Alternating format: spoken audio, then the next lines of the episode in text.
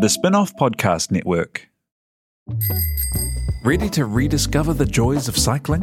With over 300 kilometres of cycle paths across Tamaki Makaurau, jumping on your bike and going for a ride is such a fun way to discover the city from a different perspective.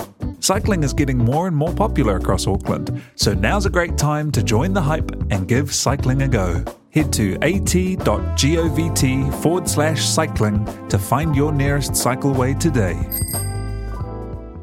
The Fold is brought to you by O Media, making brands unmissable and public spaces better across Aotearoa.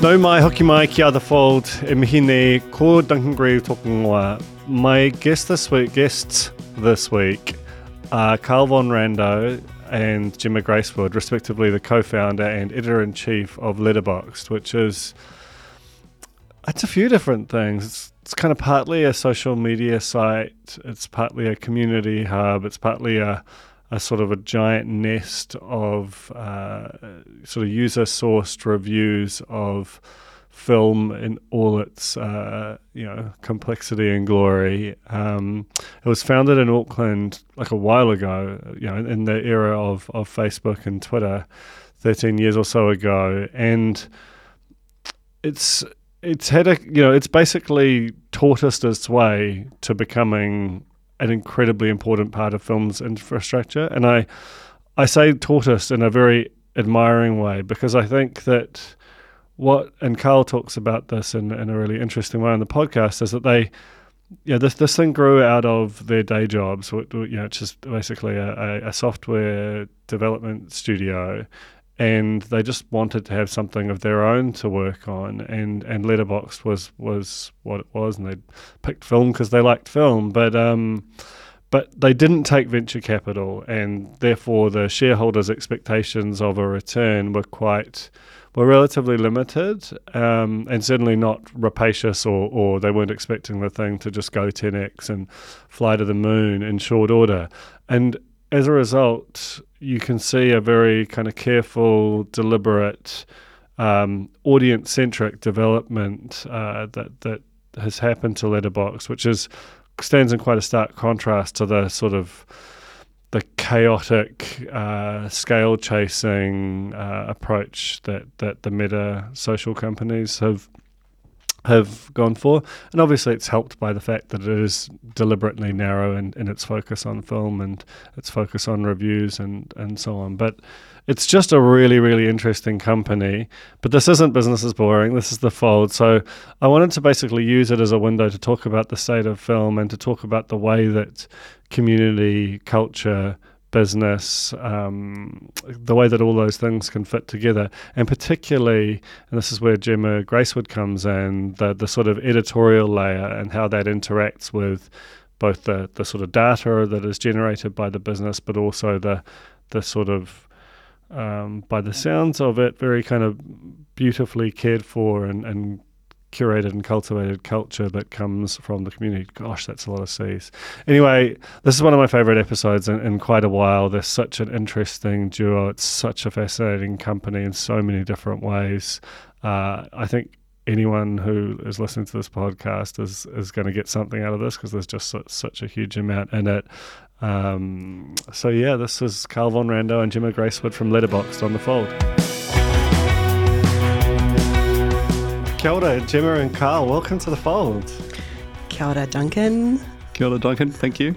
Uh, so let's start with where it starts. Like, how does how does Letterboxd? Because it's it's a, it's a it's a venerable institution, you know, in, the, in technology terms. So Tell me how it came into the world. Oh my goodness! Um, back in 2010, 2011. Uh, Matthew, co-founder, and I were busy working for clients and decided we wanted to do a bit of work for ourselves as well. And uh, we'd always been interested in film. We had a, a, short film website back before YouTube was a thing, and uh, we were collecting little DV tapes from people and digitizing them and putting them online so people could watch film online in, in a tiny little window.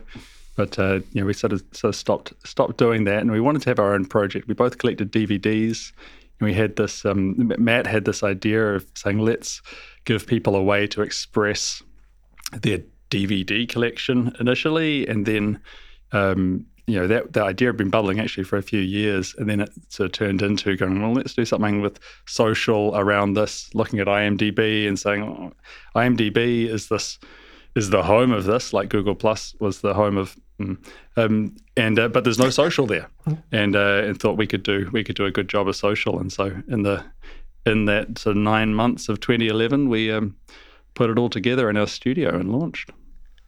It's interesting, right? Like because th- there's a big idea of what has made social. It's almost like a truism is that you need enormous scale and ambition to, to make it work, whereas this is narrow but in, incredibly fervently felt as, as sort of what it feels like. Were you, were you sort of always confident that you could break one of those rules of social? Were they not particularly written at the time and to the extent that they are now?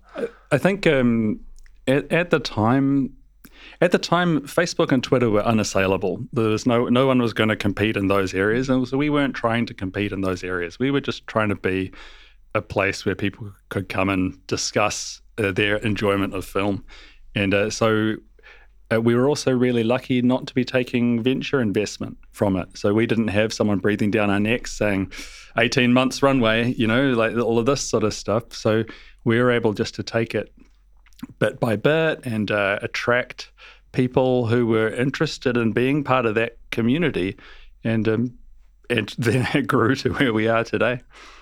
So, in terms of community, maybe you can speak to this, Gemma. Like, were you a, a sort of a member before you were a staffer? And it does feel like uh, that that you know, there's, there's a lot of people say this kind of thing, but but some companies actually live it. That the that the relationship with the community, their community, is the most important thing that they have. How, how you know how were those? How was the community in the early days, and how did it develop? Um, starting with the with the last thing you said around uh, community being the most important thing, I would say that ninety nine percent of the content on Letterboxd is created by our community.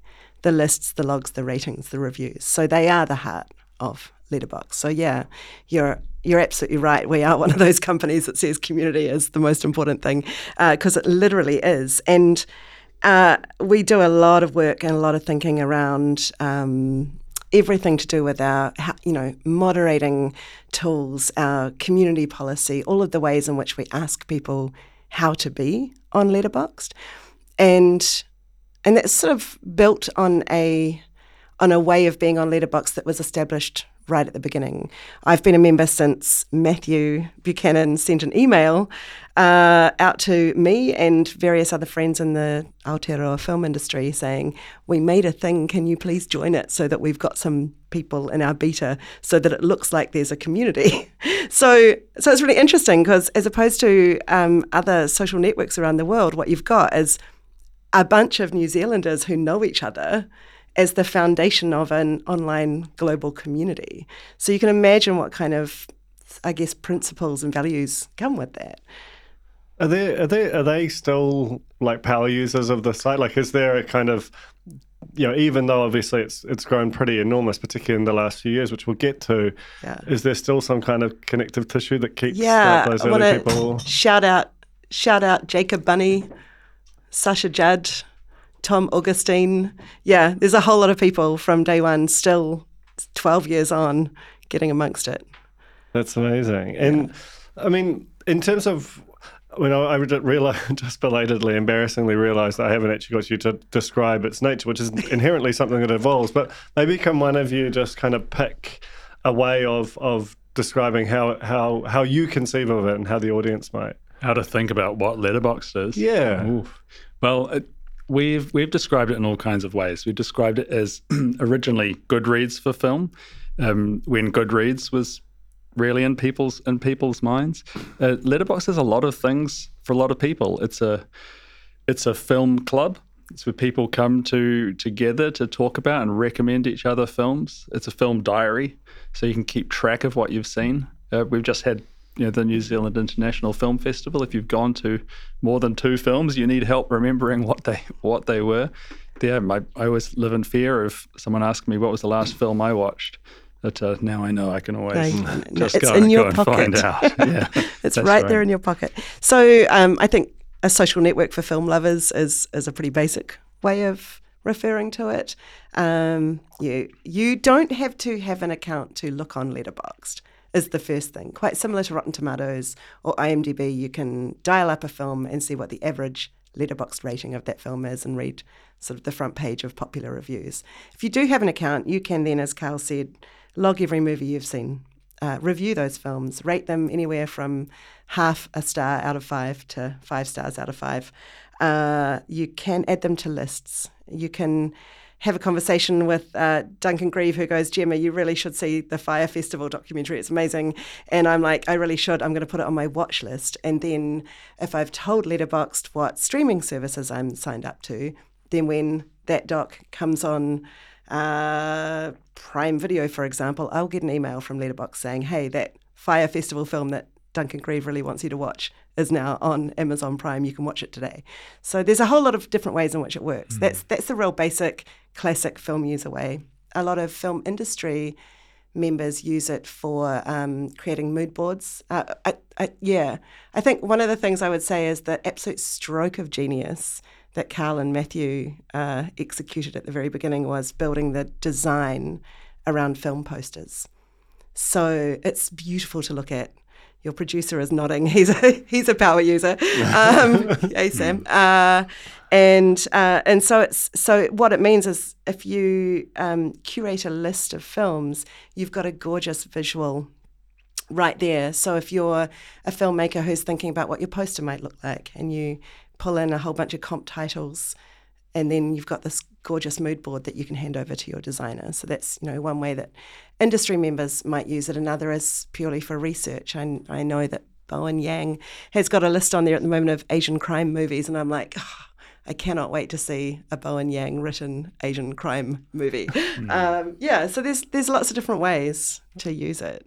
And wh- what we differentiate from sites like Rotten Tomatoes is when you come to see these reviews about films, these are reviews from people just like just like you.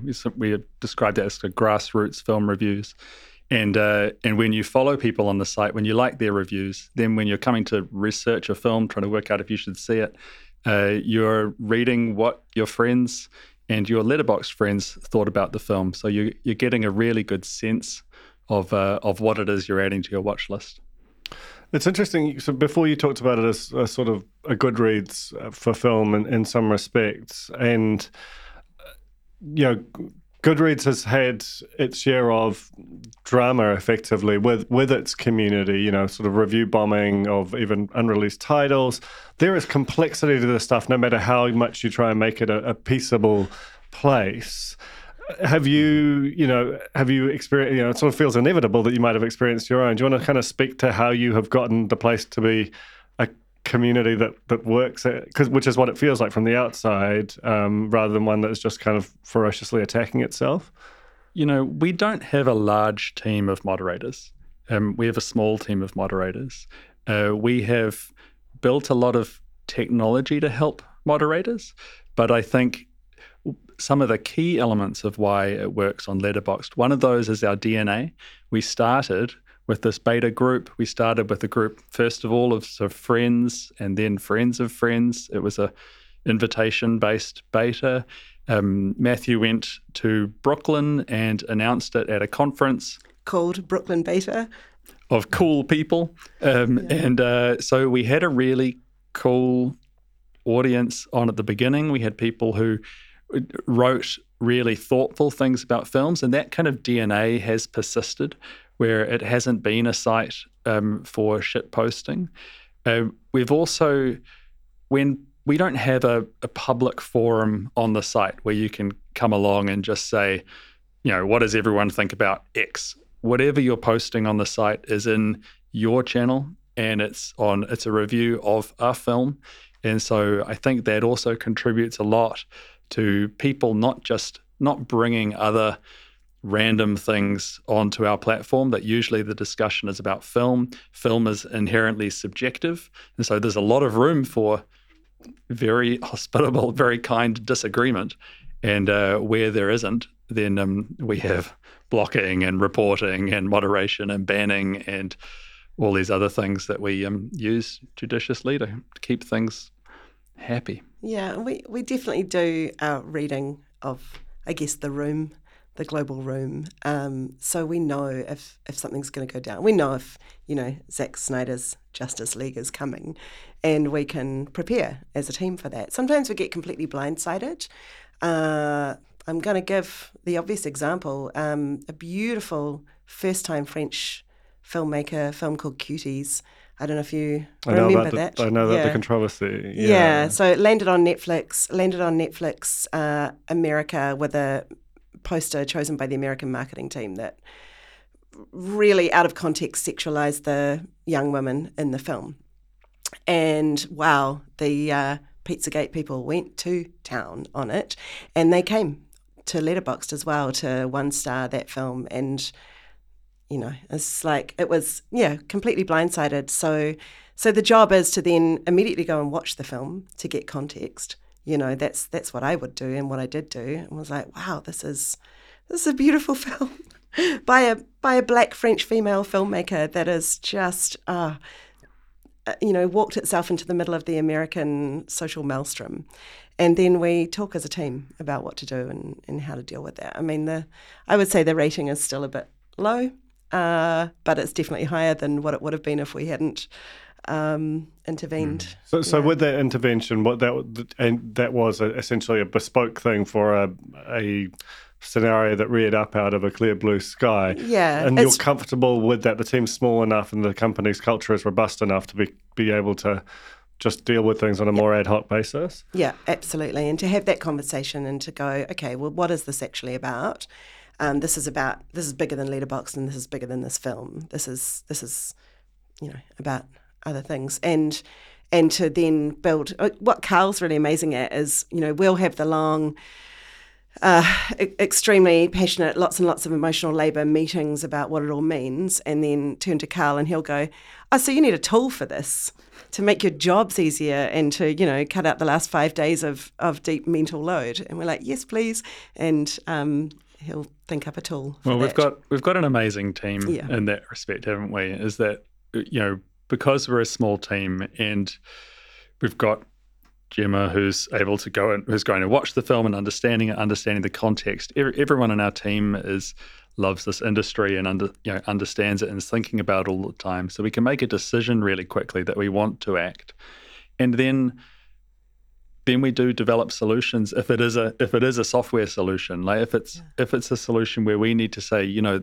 this film hasn't been released yet so we haven't thought about this before but we're not going to show the ratings histogram because there's you know this is going to discourage people from coming in to give it a bad rating before it's even been released. Yeah. and so we, we often try to come up with sort of clever solutions to that. But we also have to then say well if people are going to rate half stars we need to try and now start to evaluate the quality of accounts, which ratings are legitimate. You know, we've got a goal of having a rating on our site which is representative for our community, and it's useful for our community. It's not useful if we know that a whole lot of people thought it was a fun idea to come and rate it. rate it yeah, or, or signed up to Letterboxd specifically to just rate that film. Hmm. Yeah, so we can, you know, we can do things like that, track history, and go. Obviously, there's, you know, ten thousand new members today who have all just rated one film one star. That Hmm. that stuff's easy to figure out on a technology basis. Yeah, but we, and our development team is able to add a, a fun Easter egg in a day and to add a correction for or mitigation for an attack in that same day. Yeah. So we're pretty lucky. It's sort of interesting hearing the peer review talk, you know, a, a technologist and, and someone from editorial background and the kind of ease with which you go back and forth. Like even the idea of a technology company sending along and having an editor in chief is, is interesting in itself. Like, how does that sort of th- those two kind of cultures inform the internal and and community culture of Letterboxd? Do you think? I think it's fun. to- I think it's fun to talk about how I came along in the first place. And yeah, it was, do that. Um, one of Ant Timpson's annual Christmas barbecues caught up with Matthew, uh, who I'd known since the 90s when Nigel Horrocks, who was on the board of 95BFM, where I was the editorial director, walked a young Matthew Buchanan in the door to build BFM's very first website. And being the editorial director, I was technology was walked in the door and, and handed over to editorial to put, you know, words and code together. So that's where we developed a friendship. And cut two years later, I've been a beta member and early member of Letterboxd, kind of using it a little bit, living in New York at this point, home for the summer, chatting with Matthew, and I'm like, you know, I follow you guys on Letterboxd, uh, on I follow you guys on Twitter, and um, all you really tweet about is uh, Letterboxd is down. Oh, it's up again. Oh, we broke this bit. Oh, we fixed it again. I was like, are you going to talk about movies at some point?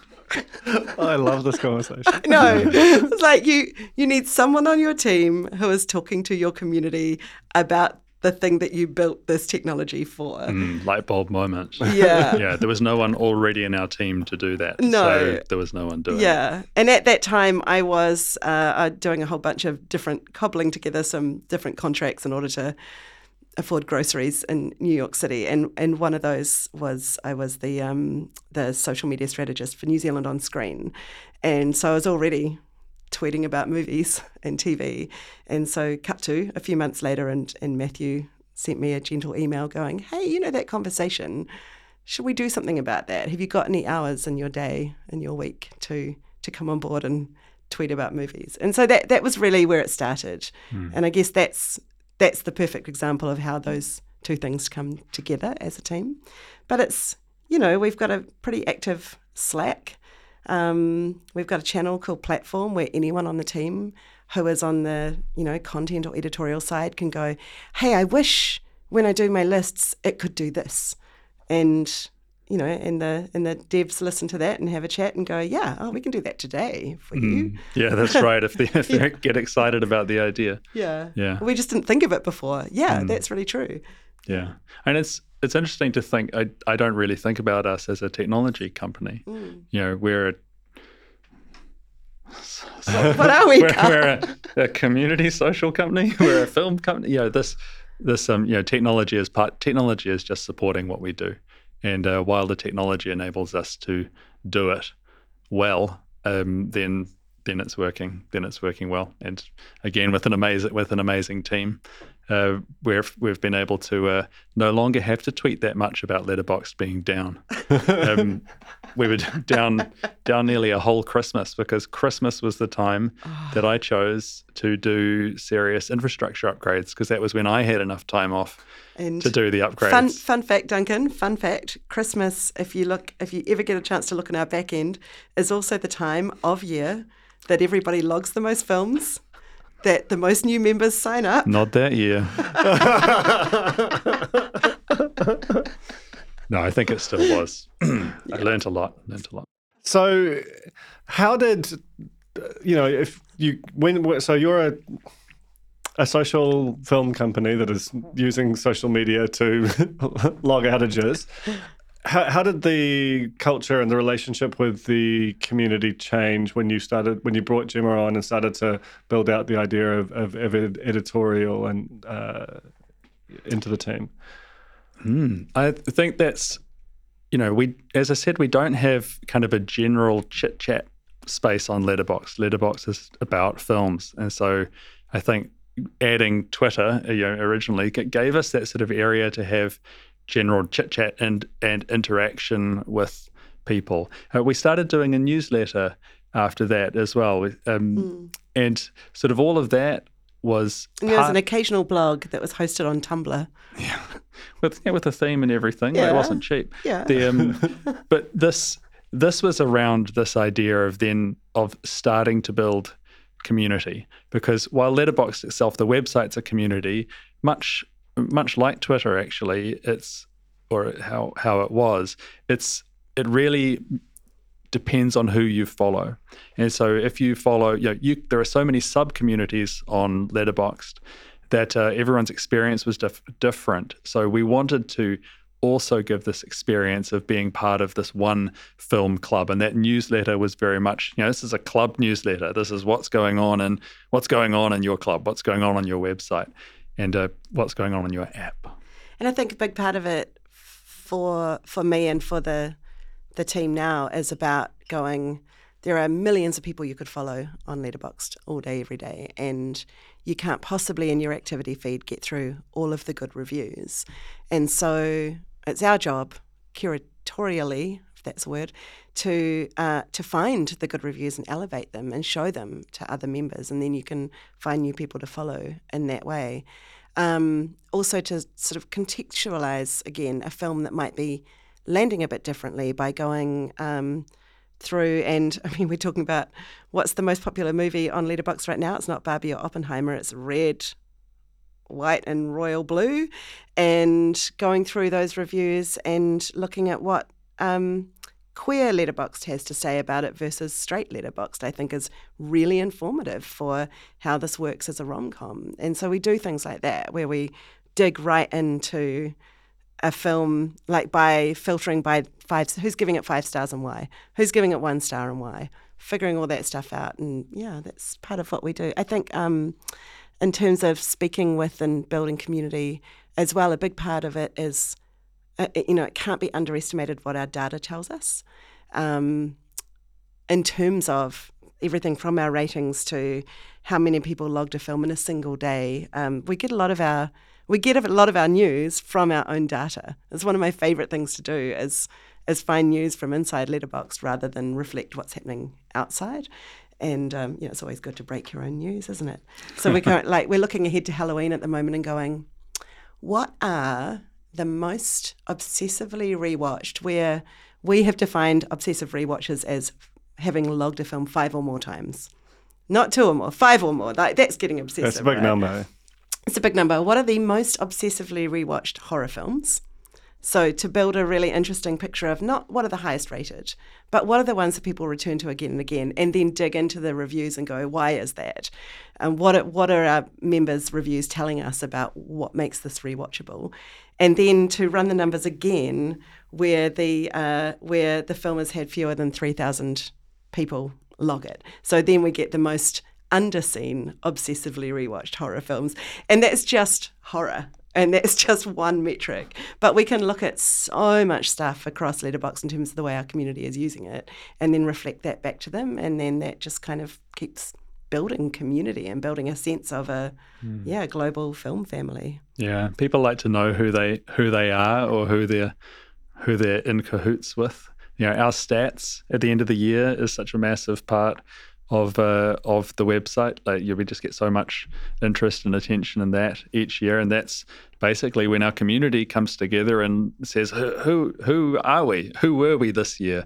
What did we love to watch?" And we, in that, we pull out the ones that are right at the top, but we also pull out interesting things that aren't right at the top, so that we can spread that love a little further. The Fold is brought to you by O Media, making brands unmissable and public spaces better across Aotearoa, with over 4,000 out of home advertising sites nationwide across both street furniture and retail centres. I'm super grateful to O Media for enabling us to make unmissable connections with Kiwis. Are you making the most of your KiwiSaver investment? Generate is an award winning KiwiSaver provider with a track record of strong long term performance. Making a smart decision now could add tens of thousands of dollars by the time you reach retirement. Book a no obligation chat with a Generate KiwiSaver advisor today at generatekiwisaver.co.nz slash get advice. A copy of the product disclosure statement is available at generatekiwisaver.co.nz. The issuer of the scheme is Generate Investment Management Limited, and of course, past performance does not guarantee future returns. Well, I mean, even as you talk, you know, about the the data of this thing and and about the culture that's developed, it strikes me that there's a, a sort of a maybe an incongruity or something like basically the the general top line story of what is happening to film is broadly a people people aren't that stoked, you know, like the the rise of, of franchises, the rise of streaming, um, the sort of pandemic obviously didn't help. Uh, there's all these kind of you know writers, writers, and and, and actors strikes and so on. There, there's just a lot of kind of gloom that sort of feels like it sits in the air, and yet you have this culture that sounds like it's growing and flourishing, and and all the beautiful things that we used to know about film that it, that it's still happening here. What, what is your relationship with that sort of industrial community like, and do they sort of learn things from how people are, you know, I'm talking about even at like a producer or a funder kind of level. Do, do they sort of, you know, are, are, there any of them sort of going, actually, there are lessons here that might help to revive some uh, aspects of this industry that feel a little bit tired or moribund or something?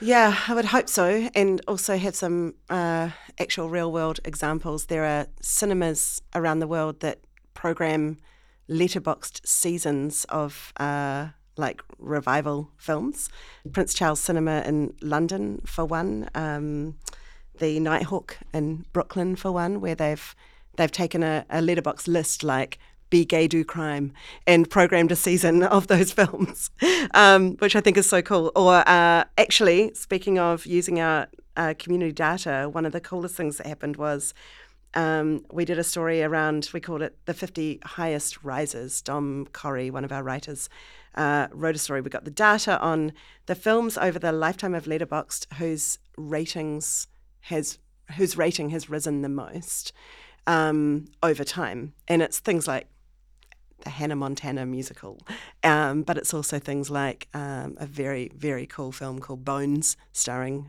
Snoop Dogg. Uh, so wrote this great story about these films that have essentially been kind of reconsidered over. Jennifer's Body is another great one, reconsidered over time, having had a terrible marketing campaign first time round. Wrote this story, and then the cinema in London programmed a, a season of these films because the evidence is, you know, there are film lovers in the world who adore these films and rate them highly. And maybe and never got to see them. Maybe never got to see them for... the first time round on the big screen because they were marketed so badly. Um, and yeah, I mean that's that's just so thrilling to me because that's a perfect. And that season was sort of just post pandemic, you know, getting people back into cinemas as well. So that's that's definitely one thing that's happening a lot. We do work a lot with the industry. We work with every studio from A24 and Neon to Sony, Columbia Pictures, uh, Warner Brothers. We do member screenings where we will isolate, uh, for example, members in LA who have seen every uh, Todd Field or Cate Blanchett film and rated them four stars and above, and we invite them to a, a word of mouth sneak screening of Tar, for example. And uh, so we've got the geography, we've got the ratings, we've got the preferences around stars and directors. You're shaking your head in wonder, or in wonder, like yeah, it's amazing, right? And so uh, the thing that I find really telling about our community is that the turnout rate for those screenings is high. It's 75% and above, where publicists have been telling us that post pandemic RSVPs, they've been wanting to invite 300% more people than they have seats in the cinema for, and they've been getting a 30% turnout rate.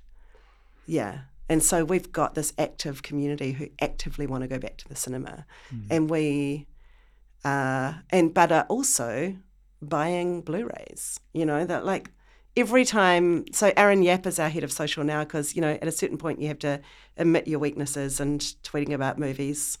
You know is is no longer one of my strengths. It is it is. There's TikTok, there's Instagram, there's you know Threads, there's YouTube Shorts. There's so many more channels. We need more hands on that tiller. So Aaron Yap, who's here in Auckland, is now our head of social. He's built a really great small team underneath him. And and it's reflecting the feelings of our community, reflecting and enhancing, right? Yeah. And just just kind of growing that. It's such a win-win for us. Our our members are, are so, you know, when we send a promotional email to someone, we're inviting them to go and see a film in their city. Like they just they can't open it fast enough. I, a friend of mine in Minnesota said, oh, "I got an email from you that I couldn't go, but it was this was so exciting." I said dude, that was an ad. get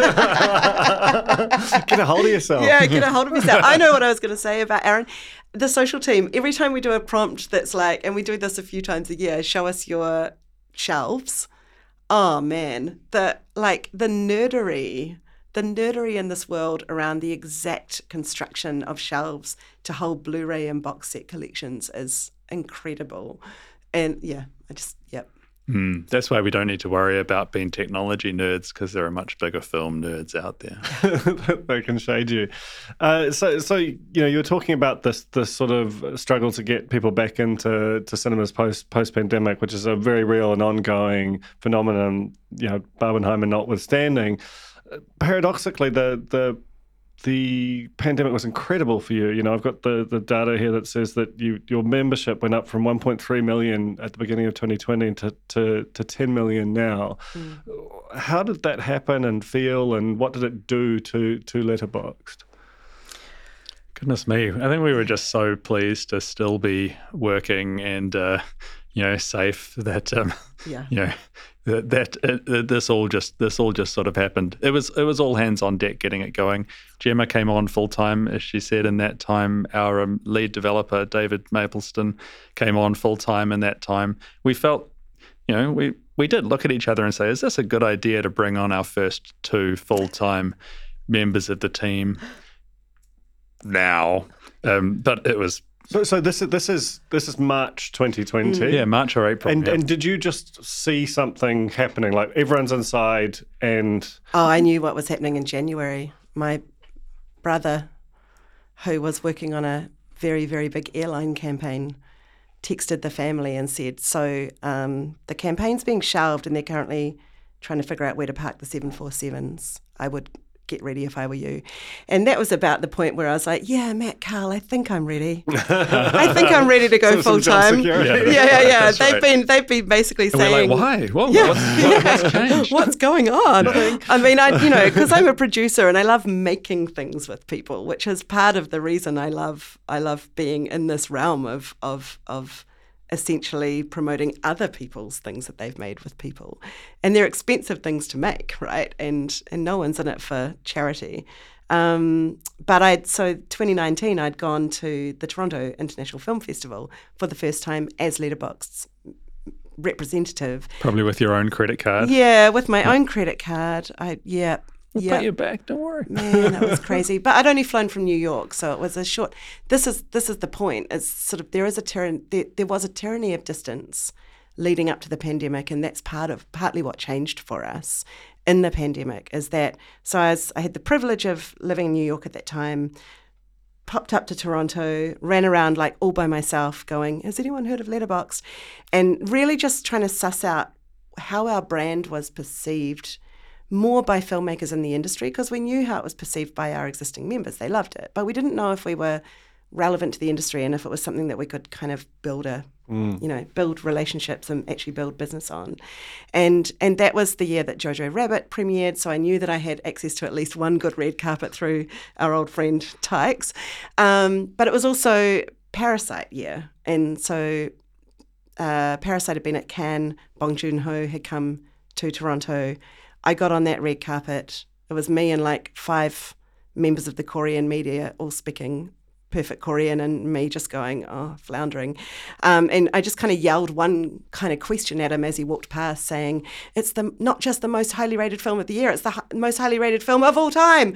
And he turned on his heel, director Bong, and came back and went, Ah, thank you very much. You know, like it just gave us the perfect soundbite. And I was like, boom, that's it. We're through. We've, we've, we've somehow broken through the door that we needed to break through. Mm. Um, and the tricky thing though was, so I did that, and then Matthew went on a bit of a um, office tour of studios in December of the same year. Um, and then, you know, we're back in New Zealand, and it's like, how do you, how do you keep building business? How do you keep building these connections when you're stuck in Tamaki Makaurau, and the industry is over there. Pandemic, everybody has to stay home. Suddenly, all the studio meetings are online, on Zoom. All of these people that, like, if I'm popping through LA for three days, I'm like, I'm, I'm, I'm going to be in LA on my way home to New Zealand for three days. Can I meet with you? Oh, I'm out of town. That's that's what was happening to us. Suddenly, everyone's home, and most importantly, Cactuslab, which is Letterboxd's, you know, founder studio, had since inception, been working on a very hybrid office home, extremely family friendly, values based system. So we were already used to working from home, whereas a lot of these other people weren't. And so it was like, right, got you where I want you. And mm. we hmm. started being able to have meetings for the first time with people we'd struggled to get through the door with and building relationships with these people. Yeah. And and I guess because like and that that's a sort of a, a backdrop. But, but is, is there was there a chicken or the egg thing? Like, was it a bunch of people being home just helped accelerate Oh, growth, or was yeah, it these tot- connections? It was of- both. It right. was it was both at the same time. I think that I know that people at home were looking for ways to, uh, you know, discern Monday from Tuesday, Yeah. and tracking apps were that way. You know, tracking your walks, tracking your Yeah. And there's films just an order watched. from chaos thing about Yeah. I can put this thing together in this digital space in this area while outside is all chaos. And, Yeah, and people were just watching a lot Yeah. more, just watching a lot more films, Yeah. and uh, But wanting to share it with their friends. having film clubs, like setting up film clubs with friends and family. You'd watch on, you'd watch online, right? And you'd sort of have a watch along. You go, let's all press play at the same time. Yeah, we did a Paddington watch along. But also, you know, like Aneesh Chaganty, who's a filmmaker, he made a film called Run and a film called Searching, um, was living with about four other people. And, you know, we, I, we set, we started our podcast in lockdown because what else were we going to do?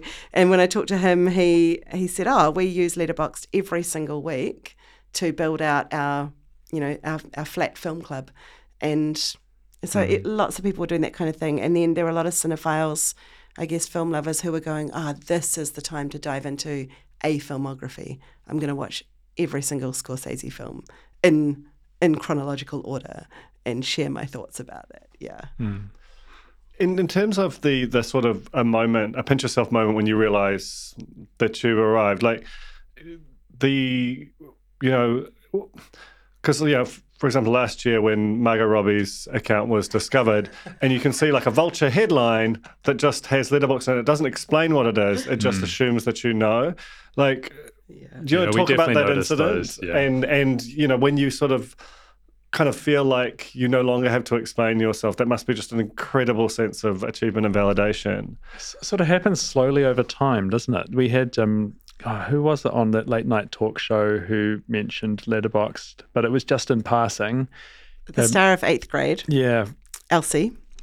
Right, Yeah. Rosie? yeah. So we had we had a series of little mentions, little mentions like that, and and uh, yeah, we sort of noticed every single one of them. And over the last year, it's just become so common you don't notice anymore. Uh, then we were in Scream Oh, Six, I yeah, think. that was that was a, that was a That highlight. pretty I still funny. haven't seen it. Too scary. yeah. Uh, pinch me moment. I think for me it was um, when I was at a women in film and television event here during the pandemic, and and uh, um, someone across the room uh, who is now a really good friend in the industry uh, said, "Who is she?" Like we were both asking questions of New Zealand on air, and um, afterwards it's like, "Who are you?" Oh, I'm blah blah blah. Who are you? I work for this weird thing called Letterboxd, and she just freaked out, jumped up and down, was like, "Let me follow you." It was the first time in this industry, in this country, that I didn't have to explain myself. Like I was going to say, what being in the Oscars press room was a pinch me moment, but actually, but actually, the moment where I didn't have to explain myself to a local in the film industry was a pinch me moment. it, I feeling a little bit similar. Yeah. In person things are now are now my thing as well. I had someone I was in the UK at a random fancy old house who said, "Great hat." And they just assumed you're a fan. I, I don't know. I just said thank you and and um, took my took my lunch. For those listening at home, uh, Karl's wearing a Letterboxd hat. I thought this was on video. Yeah, but actually, a highlight walking to work in Grey Lynn from through Grey Lynn. Someone goes past me the other day wearing a Letterboxd dad hat. No. I was not wearing my hat. I don't know what was going on. and what did you say? And I said, "Great hat." and then we just kept on walking because this is New Zealand. That's beautiful. That's how we do it here. Um, almost out of time, but you know, in terms of, I I just wanted to, you to to talk about Barbenheimer and how that that sort of energy bomb coming at a time when it was sort of really needed and also weirdly couldn't be capitalized upon, like how that manifested and, and felt on on the platform. We certainly felt it Mm.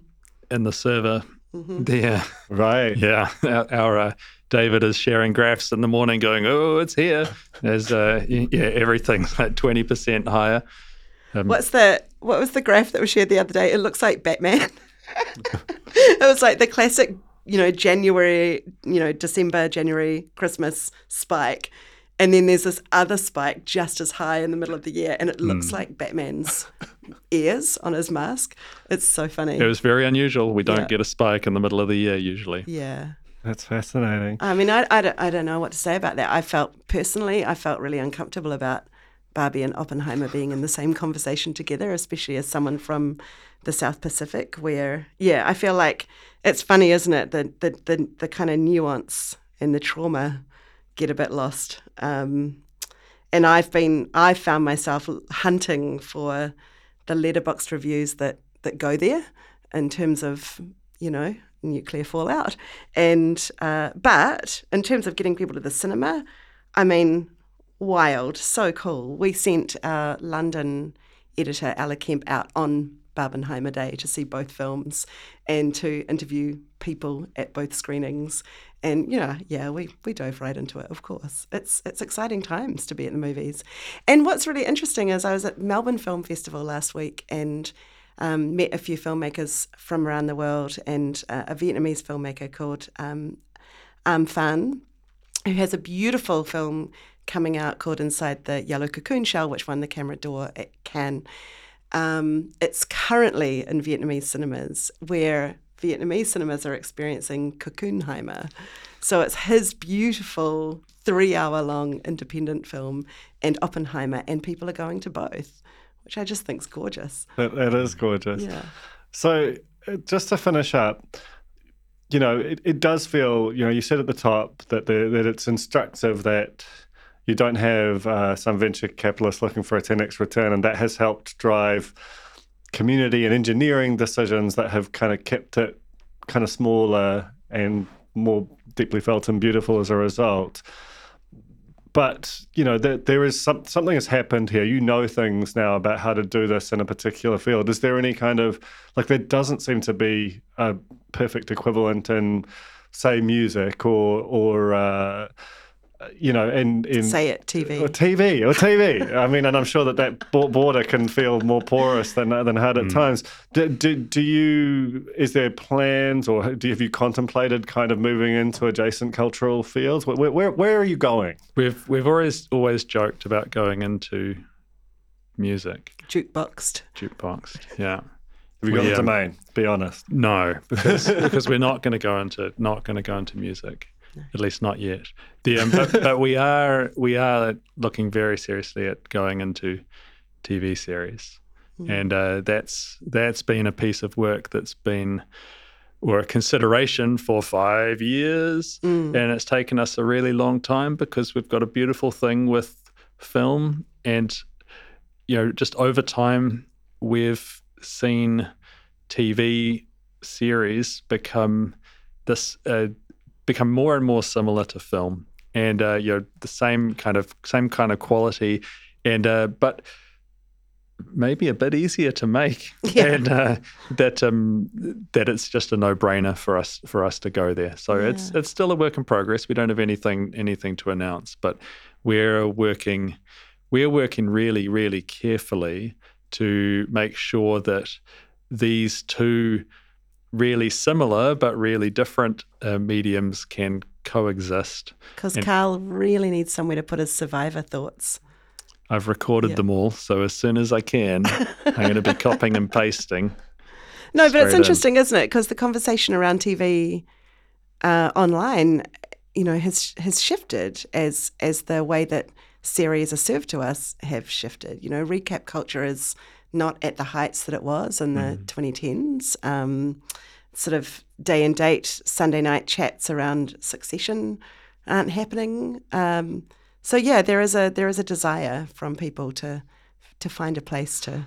Yeah, well, and it's, it's also as the, the sort of social platforms that kind of helped distribute this content as they've decided that they, they want to take another path, it doesn't Mm. mean that the desire to have those connections and express them in written forms disappeared. It's just that the venue has has kind of evicted them in- Yeah. in, a lot But of there's, ways. but there's still so much to do, even for film. Like, we don't have showtimes yet, and we absolutely should. If we're talking about saving cinema, then, you know, t- uh, film showtimes at your local cinema is the very next thing we should do. and that's Yeah. new revenue streams Yeah. too, you know. Yeah, it's Yeah. what you know. Um, Sam in our office in Auckland is uh, busy working on an integration at the moment. So, yeah, things are coming.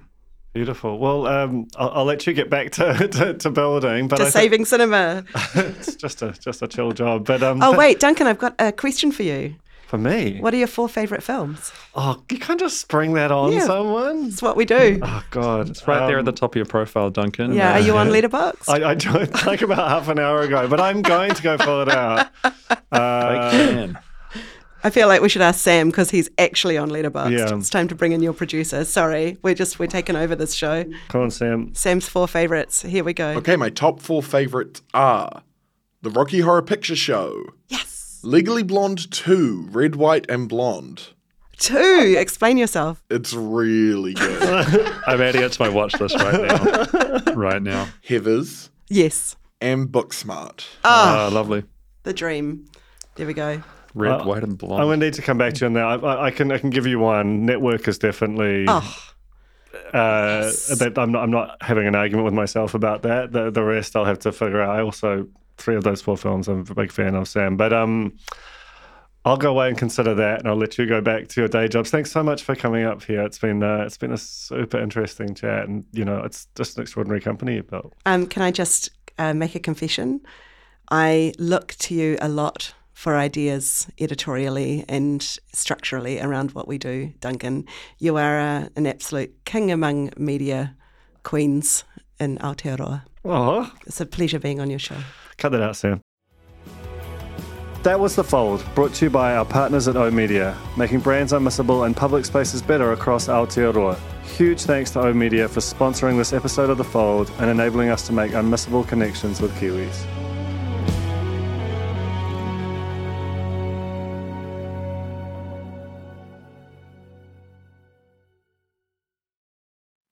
Kia ora e te iwi, Te Butler here, podcast manager at The Spinoff. If you enjoy listening to our podcasts, consider supporting our mahi by signing up to become a spin-off member at thespinoff.co.nz slash donate. The Spinoff Podcast Network.